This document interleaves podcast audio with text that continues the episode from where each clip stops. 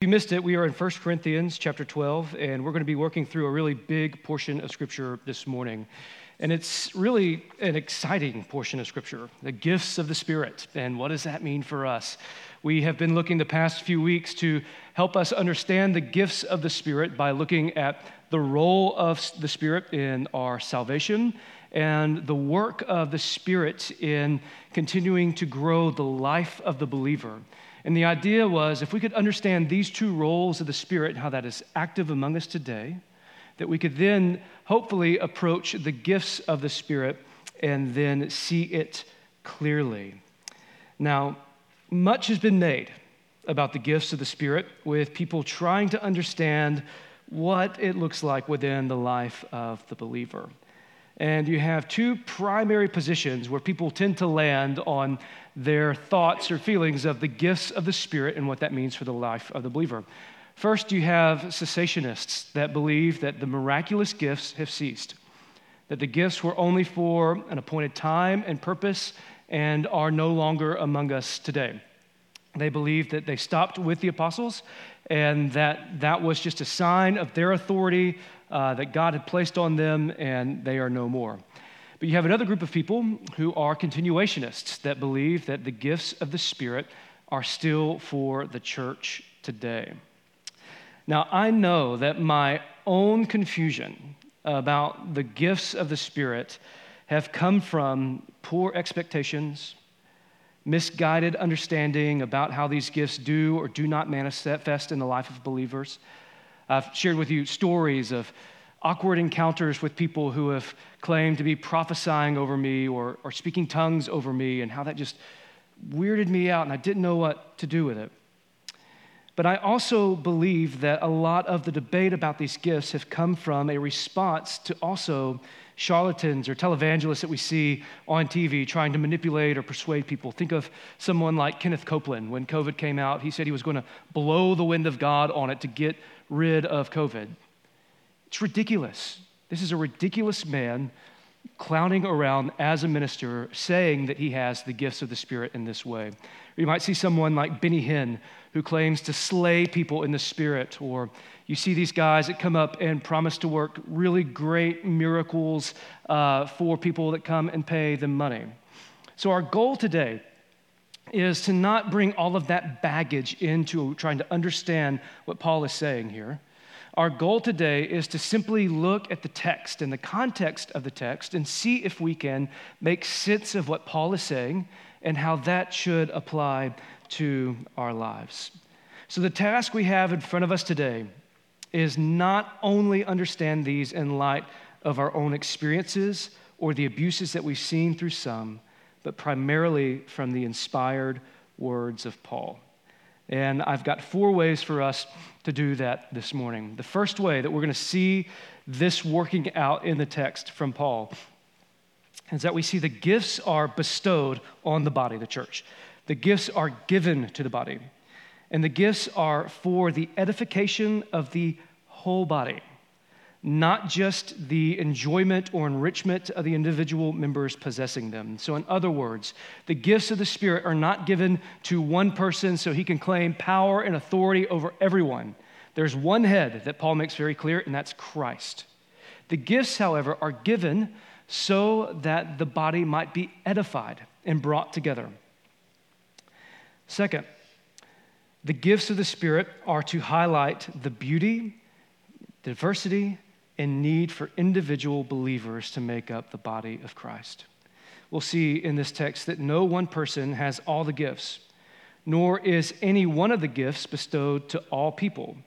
So if we went to Guy, he's not going to have the gifts of healing, prophecy, tongues, uh, teaching. You just name the list. He's not going to have all the gifts, nor is every one of us in the body, say, going to all have the gift of tongues. That's not what Paul is saying. Paul is saying that each individual member has different gifts for the unity, diversity, and beauty of the body. Third, and this is probably one of the most important ones the Holy Spirit apportions the various gifts to whom and as he wills. The Holy Spirit, we will see, is the author and authority of these gifts. When you become a Christian, it's not like you become Spider Man and you can start flinging your web of healing around. That's not how it works. Christ is the authority, and Christ gives how he wills and to whom he wills. And then lastly, we will see that all gifts are important. Let's start uh, running through the first one. We're going to start in verse 4 of chapter 12. I'm going to read that again for us to see uh, what Paul says here. He says this There are different kinds of gifts, but the same Spirit distributes them. There are different kinds of service, but the same Lord. There are different kinds of working, but in all of them and in every one, it is the same God at work. Now, to each one, uh, the manifestation of the Spirit is given for the common good. Now, the gifts of the Spirit has always kind of, how does that work? What does it mean, the gifts of the Spirit?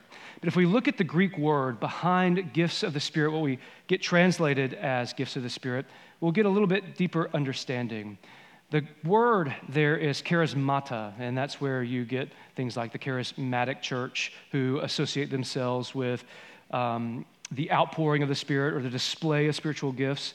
Charismatic movement comes from this word, charismata, but it doesn't mean spiritual gifts. The very literal translation of it would mean grace gifts. So the Lord, Jesus, in his sovereignty, he gives us gifts of his grace for the body. And Paul says at times that will be healing, at times that will be prophecy, at times that will be encouragement. In other places, he'll say in Romans that this will be acts of mercy, exhortation. These are grace gifts. The gifts of grace are a work of grace for the body. And we'll see this in 1 Corinthians 14. I'll read it for us. It should be on the screen. Paul says this Now, brothers and sisters, if I come to you and speak in tongues, what good will I be to you unless I bring you some revelation or knowledge or prophecy or word of instruction. Even in the case of lifeless things that make sounds, such as a pipe or harp, how will anyone know what tune is being played unless there is a distinction in the notes? Again, if the trumpet does not sound a clear call, who will get ready for battle? So it is with you, unless you speak intelligible words with your tongue, how will anyone know what you are saying? You will just be speaking into the air. Undoubtedly, there are all sorts of languages in the world, yet none of them is without meaning. If then I do not grasp the meaning of what someone is saying, I am a foreigner to the speaker, and the speaker is a foreigner to me. So it is with you. Since you are eager for the gifts of the Spirit, try to excel in those that build up the church.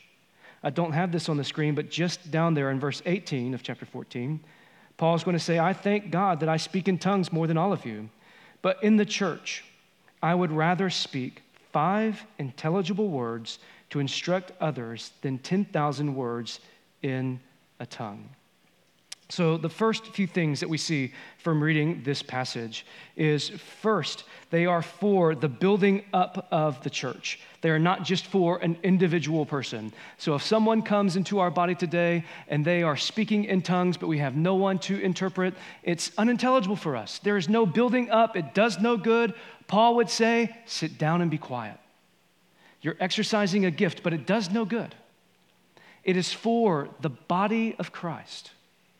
Second, we see that there is order in the gifts. That it's not a random, chaotic meshing of people running around or acting crazy, but there is order in what's happening in the service.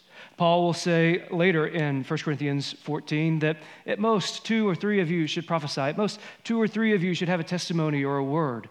Paul is putting a limit to these things. When we think of the gifts of the Spirit, we automatically think of the supernatural and getting in touch with the divine. And if some, everyone has a word, then we want to hear that word. But Paul doesn't treat it like that. Paul pumps the brakes to say, hey, look, we still have to have order among what we are doing.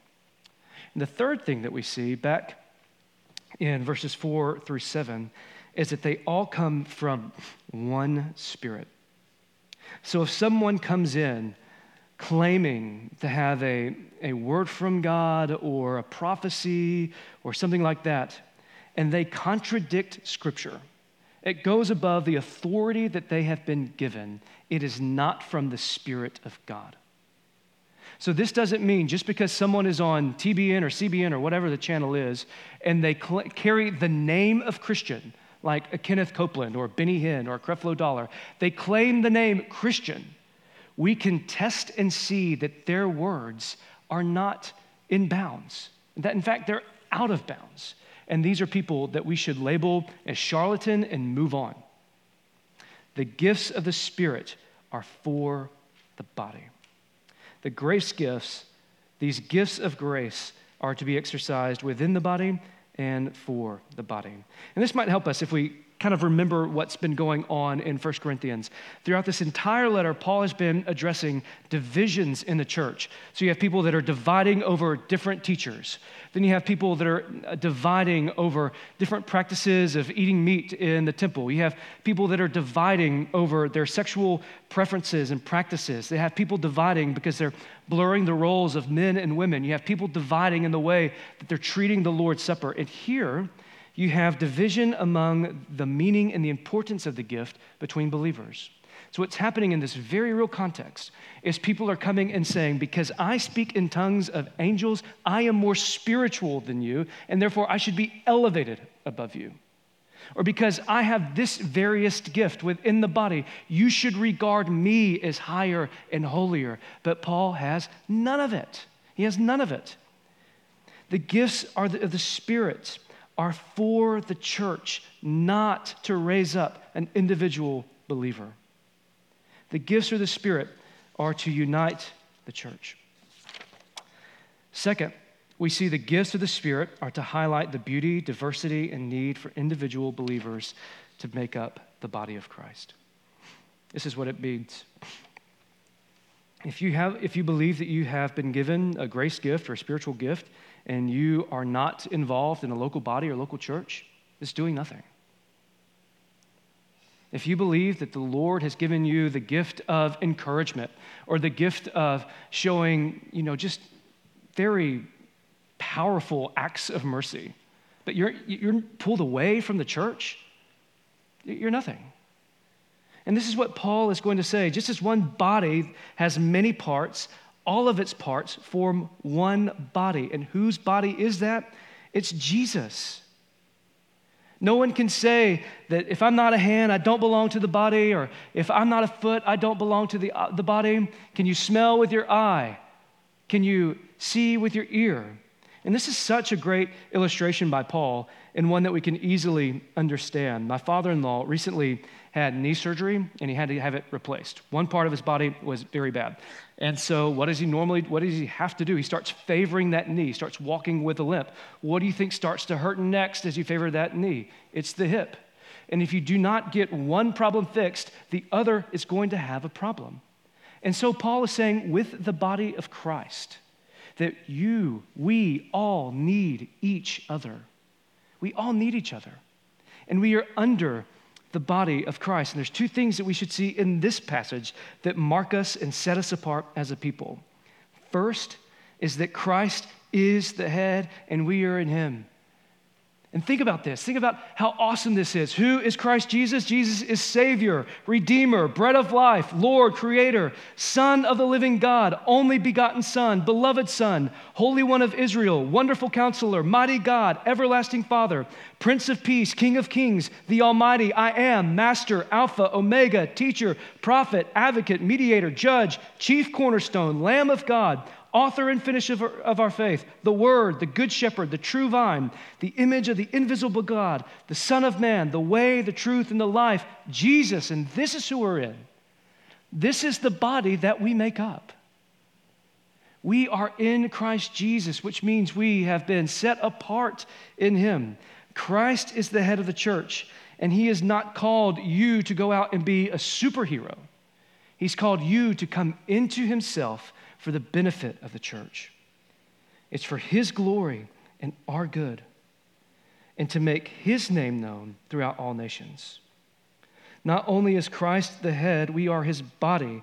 And what images do we see about Christ? That he has that he is the one that has overcome. He's seated at the right hand of the Father. He's the firstborn over all creation. He's the firstborn from the grave, and we are secure in Christ Jesus. And the gift of grace we receive by his Spirit is not for my name, but to make his name known. So, the gifts of grace, then, if we are in the body of Christ, then should model the way of Christ. Where there is, the, where there is maybe the gift of tongues or the gift of, name it, you know, it should also be present there the gift of his peace. It should not be chaotic or crazy. There should be repentance and confession and contrition over sin. There should be joy and mercy and love in the Father which means because we are Christ's body, you are valuable members. You can say, who can say to the lungs, I don't need you, or the feet, you're superfluous, or to the hands, your job's not that important. The church of Christ and the image of Paul uses here is that everyone has a part to play. This church is not built up on the work of John. It's not continued on the work of Eric in Sunday school, the work of Hilton or Jared or Kevin. It's, it's in no one's work alone, it is everyone's collective work coming together to build the body of Christ. Now, we've seen in the past two weeks that the work of the Spirit is active in the role of our salvation and conversion, and it's active as we walk by the Spirit. Now, we read these gifts listed here in Corinthians wisdom, knowledge, faith, healing, working of miracles, prophecy, ability to distinguish spirits, various tongues, interpretation of tongues. But this does not mean it's conclusive or exhaustive. Paul, in other portions of Scripture, is going to mention various other gifts service, exhortation, generosity, leading, acts of mercy. And these all play out in different ways. So consider this do you consider that the service that you do within the church is potentially supernaturally powerful, powered by the work of His Spirit? The other day, it was a few weeks ago, I think it was, um, I think it was at Miss Jenny's funeral. Um, Brother Charles, you know that as you pastor a church, you go through ups and downs and seasons of like you know, we're on the right track, or, you know, what am I even doing up here? Like, am I saying anything that makes sense? And uh, was walking out of this building, and, you know, I was in one of just those seasons of prayer, like, all right, Lord, what do you have for me in my life? What am I, what should we be doing? Are we doing anything well? You just, you can go down these lanes. And I'm walking over there, and you know who walks out this way is Miss Hazel. And she says, Oh, I'm so glad I ran into you. And she just spent the next two minutes out of the blue for no other reason, just to encourage me. And in that moment, that was a gift of grace from the Holy Spirit, from Miss Hazel to me. It's a gift of grace. We all have a part to play. Now, I don't know where everybody lines out in the room, cessationist, continuationist, and honestly, it's you know, we can have a cup of coffee over that and talk about it, but that's nowhere near should we divide the church over that. Uh, but I would say that if, if we're going to stand to say that all the gifts had ceased, then we would also have to say that acts of mercy have ceased, or that various strong seasons of faith have it ceased, that joy in the midst of suffering have ceased. You know, when we think about the gifts uh, and the way that I've thought about it, you know, in the, in, in the past, or when I've heard people talk like, well, if you have the gift of healing, great. Show it, prove it. Prove that you have the gift of healing, and then we'll know that the gifts of the Spirit are real and among us. But that's not how we see it play out in Scripture. This is our third point. The Holy Spirit apportions the various gifts to whom and as he wills. Let me read verses 7 through 11 for us again. Now, to each one, the manifestation of the Spirit is given for the common good. Our first point. The manifestation of the Spirit, when the Spirit reveals himself through the gifts, it's for the common good of the church. To one, There is given through the Spirit a message of wisdom, to another, a message of knowledge, by means of the same Spirit, to another, faith, by the same Spirit, to another, gifts of healing, by one Spirit, to another, miraculous powers, to another, prophecy, to another, distinguishing between spirits, to another, speaking in different kinds of tongues, and to still another, the interpretation of tongues. Verse 11. And all of these are a work of one, spirit, one and the same Spirit, and He distributes them to each one just as He determines. So the question, like, if you have the ability to heal, great, prove it. This is a completely appropriate question, especially for someone who is claiming that they have like the power to zap and heal someone at their own command. That's a completely appropriate question because it helps us identify false teachers who tout their ability to heal. And if it doesn't work out for them, what do they say? Well, you just didn't have enough faith. It's not on me. I can heal. But as good of a question as this is, it also assumes an understanding of the gifts that's not necessarily indicated in Scripture.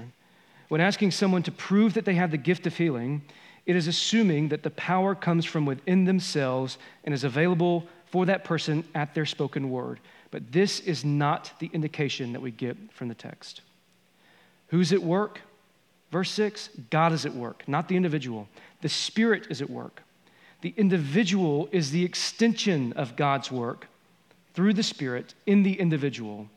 Not that the individual has received power and is able to wield it as they want. Like I said earlier, when you become a Christian, you don't become Spider Man and you have this power to use and fly around and shoot bad guys as you want. That's not how it works. Christ has the power. It is through Christ's authority alone, never my own. Consider it this way if I did have the gift of healing, do you know what would happen among our body? No one would ever get sick again. I just tell you, right? If I, if I did have the gift of healing in that way, no one among our body would ever die. But you see, this is not what we see in Scripture. The apostles had these gifts, but those who got healed were sick again. Those who died, died again. Paul raises Eutychus from the dead, but he doesn't heal Epaphroditus, who is ill. Paul doesn't heal Trophimus, Timothy, or even himself, yet he had the gift of healing. So then it comes to this verse 11. There are times where God, in his divine wisdom, chooses to heal, and there are other times in God's divine wisdom where he chooses not to heal. All of it whether he heals or does not, is for his glory, and it is working all things out for the good of those who love him. I've shared this story before. You may recognize it. Some of you may be new here with us at this time, but it seems appropriate to tell again. So if it's an old news story, just, you know, smile and along. There was a, a pastor um, who was pastoring a small town in uh, southwest Louisiana, and he was really loved by his community. His community loved him well. He served the church well, but as happens in some churches, there was a group of deacons that rose up among, and they did not like this pastor. And they wanted to vote him out. And you, the person that's telling the story is the son. And he says, through the whole, you know, next few weeks, you just feel the tension in the home. You know, is dad going to have a job? Are we moving? Are we leaving all our friends, moving school? What's going to happen? Well, there came the day uh, where the deacons called the meeting at 5 o'clock Friday evening show up and be there. We want you at the church. And so this was, say, like a Monday or Tuesday. So the father, the pastor, approaches his then like 10 year old, 12 year old son and says, Friday at 445, you're going to get in truck with me and we're going to ride over to the church. So Friday comes, 445 comes, they get in the truck, and you could just cut the tension with a knife. The son says he does not say anything because he's sick to his stomach, he's worried, and his dad is just straightforward driving. And when he gets to the church, he puts the truck in park, and he looks at his son and he says, Now I want you to know, no matter what happens in there, no matter what's said about me, what's said about our family, what's said about our church, I want you to sit there and be quiet and I'll show you how a godly man responds. You know, throughout that entire meeting, through accusation or anger, his father never responded with a terse word. What is that? That's an act of mercy. What is that? That is the outflowing of the fruit of the Spirit gentleness, love, peace, patience, forbearance. Now, the son who's telling the story, he's telling it to his congregation that he's now pastoring a church in Texas, and he tells his church, Now listen, I want you to hear me. I've gone to the doctor recently, and I've gotten some incredibly bad news. I do not have a lot of time left to live, but I want you to do something. I want you to watch me. Watch me, and I'll show you how a godly man dies. How is one able to do that? It's because in 1 Thessalonians 1 6, that the Spirit is among you in your suffering and there's joy.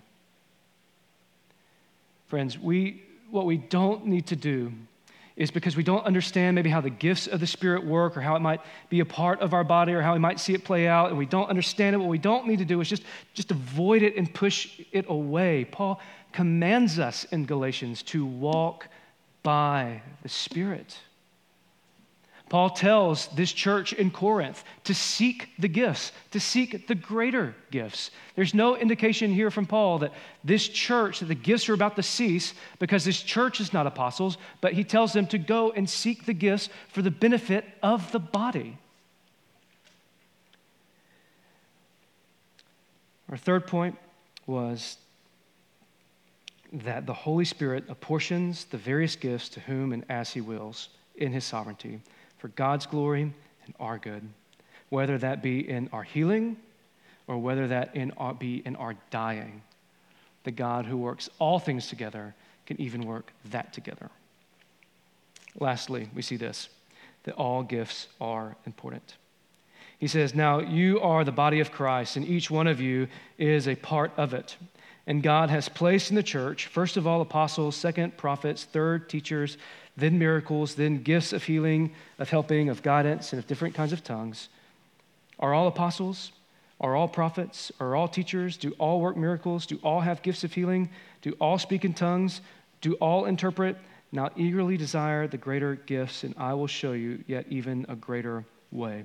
Now, there's a lot in this passage. Okay, there's a lot that we could untie here, but we're not going to this morning. We will later when we get to 1 Corinthians 14. We'll talk about what these gifts might mean.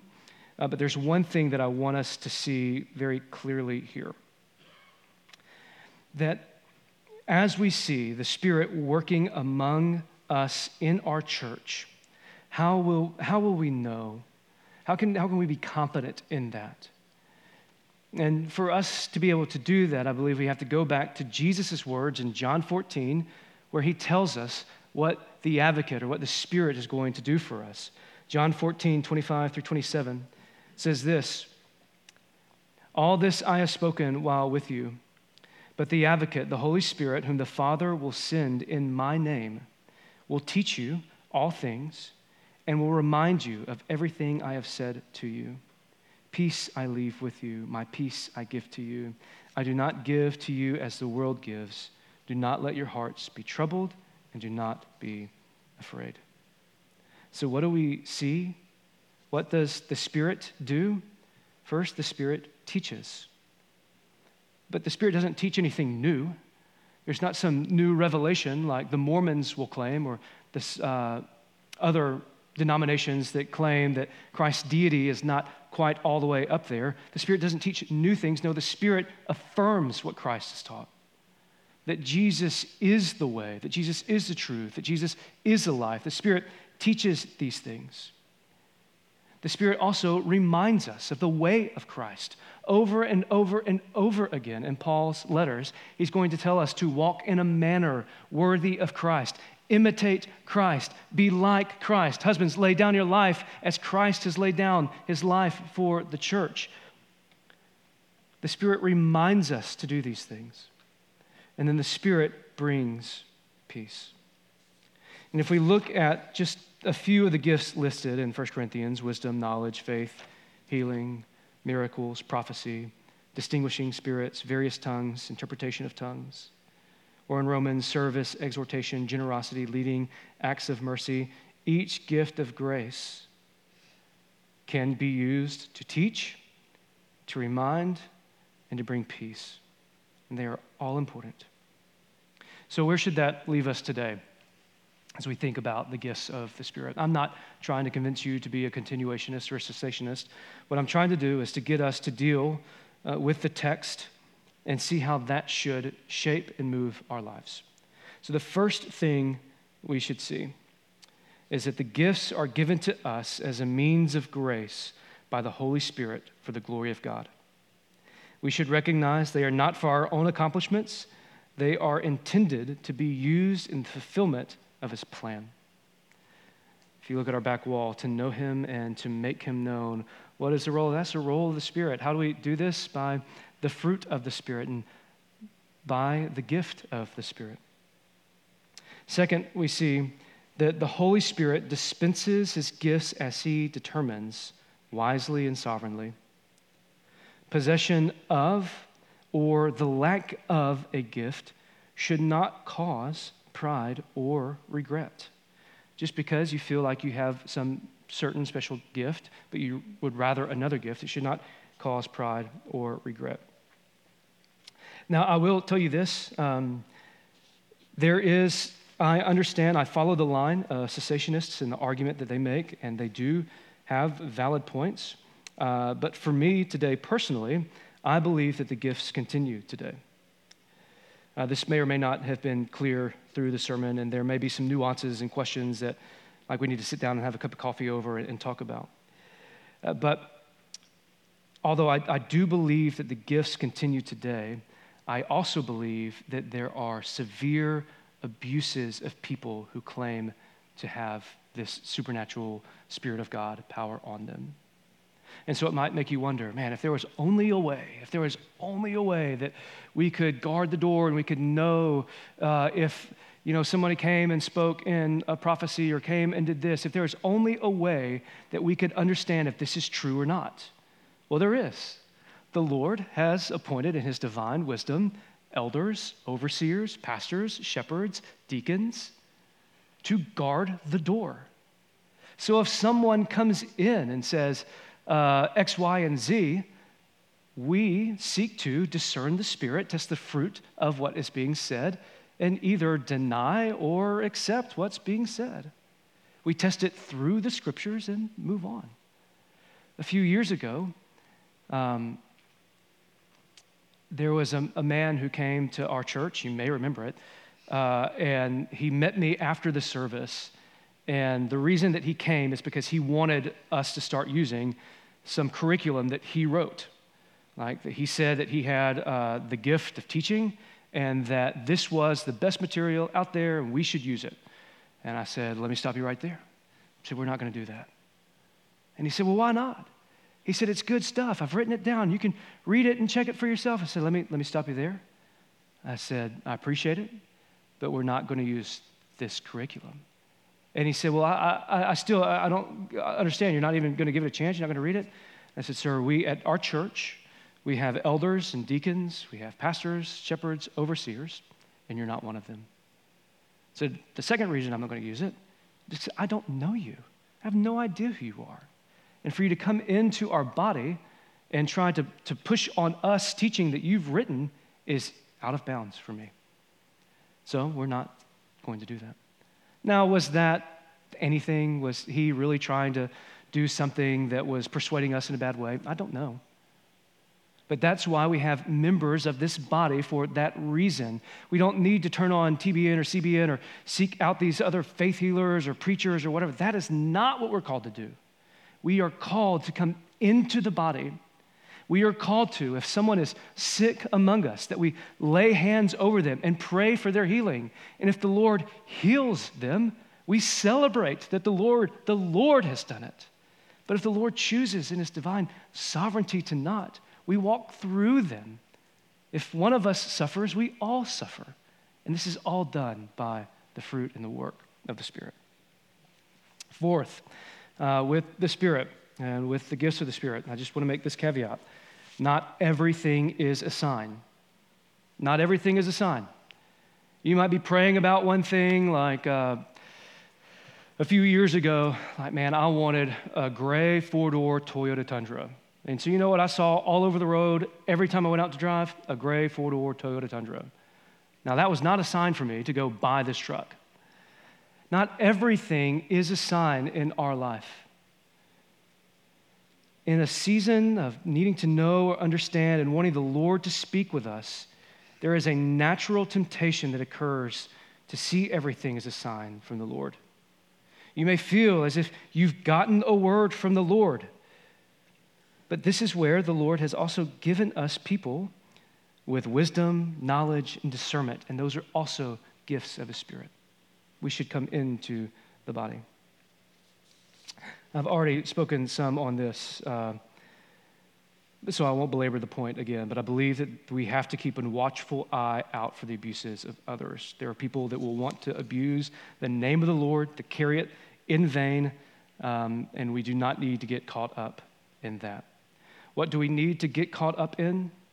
Do we need to get caught up in seeking the healing, the miraculous signs? No, what Paul says, and what we'll get to next week, is that the greater gift is love. And that this is what should be among us in our body. Why is love so important? Because God so loved the world that he gave his only begotten Son, that whoever believes in him shall not perish, but have everlasting life. For God did not send his Son into the world to condemn the world, but that the world might be saved through him. Here is the good news of the gospel. We proclaim the God of the universe, everything seen and unseen, the author and creator of it all, and he sees you. He sees you in your need. He sees you in your suffering. He sees you in your wanting. He sees you in your questioning, your doubts, your aging. He sees you. But not only does he see you, he knows you. In fact, he knows you better than you know yourself. He knows the number of hairs that are on our head. He knows the anxious worries in our hearts, the doubts, the fears that we have. He knows you, which can be terrifying because I also know me. I know how my mind thinks. Just think if everything that you thought was put up on the screen, how terrifying that would be. And the Lord knows that. But not only does the Lord see you and know you, the Lord loves you. The Lord loves you. He loves you despite of your sin, despite of your wickedness. How do we know this? because he's given us his son, Jesus, that while we were still dead in our sins and transgressions, Christ died for the ungodly. And the promise of the gospel of this is this is that he sees you, he knows you, he loves you, and if you come to Christ Jesus in faith, he stands for you for all time because you are in him and you are his. Let's pray together. Jesus, there is a lot for us to um, try and work through in your word, and sometimes it causes really great confusion and frustration, and we just want to know. We just want to understand. And so I pray that you give us wisdom and discernment and knowledge and understanding. Father, the, the men um, that you have brought to lead this church and the people that you've brought to teach Sunday school, God, I pray that you continue to work in them, continue to give them this gift of grace in teaching. Father, that we would delight in your word, that we would love you and hold fast to you. Father, I pray that your spirit, the presence of your spirit, be active among us so that we can learn to walk by your spirit. Father, if there are various gifts that you have given our church, Father, as you determine and as you will, I pray uh, that you unite our body in those things. We pray all of this in Jesus' name. Amen.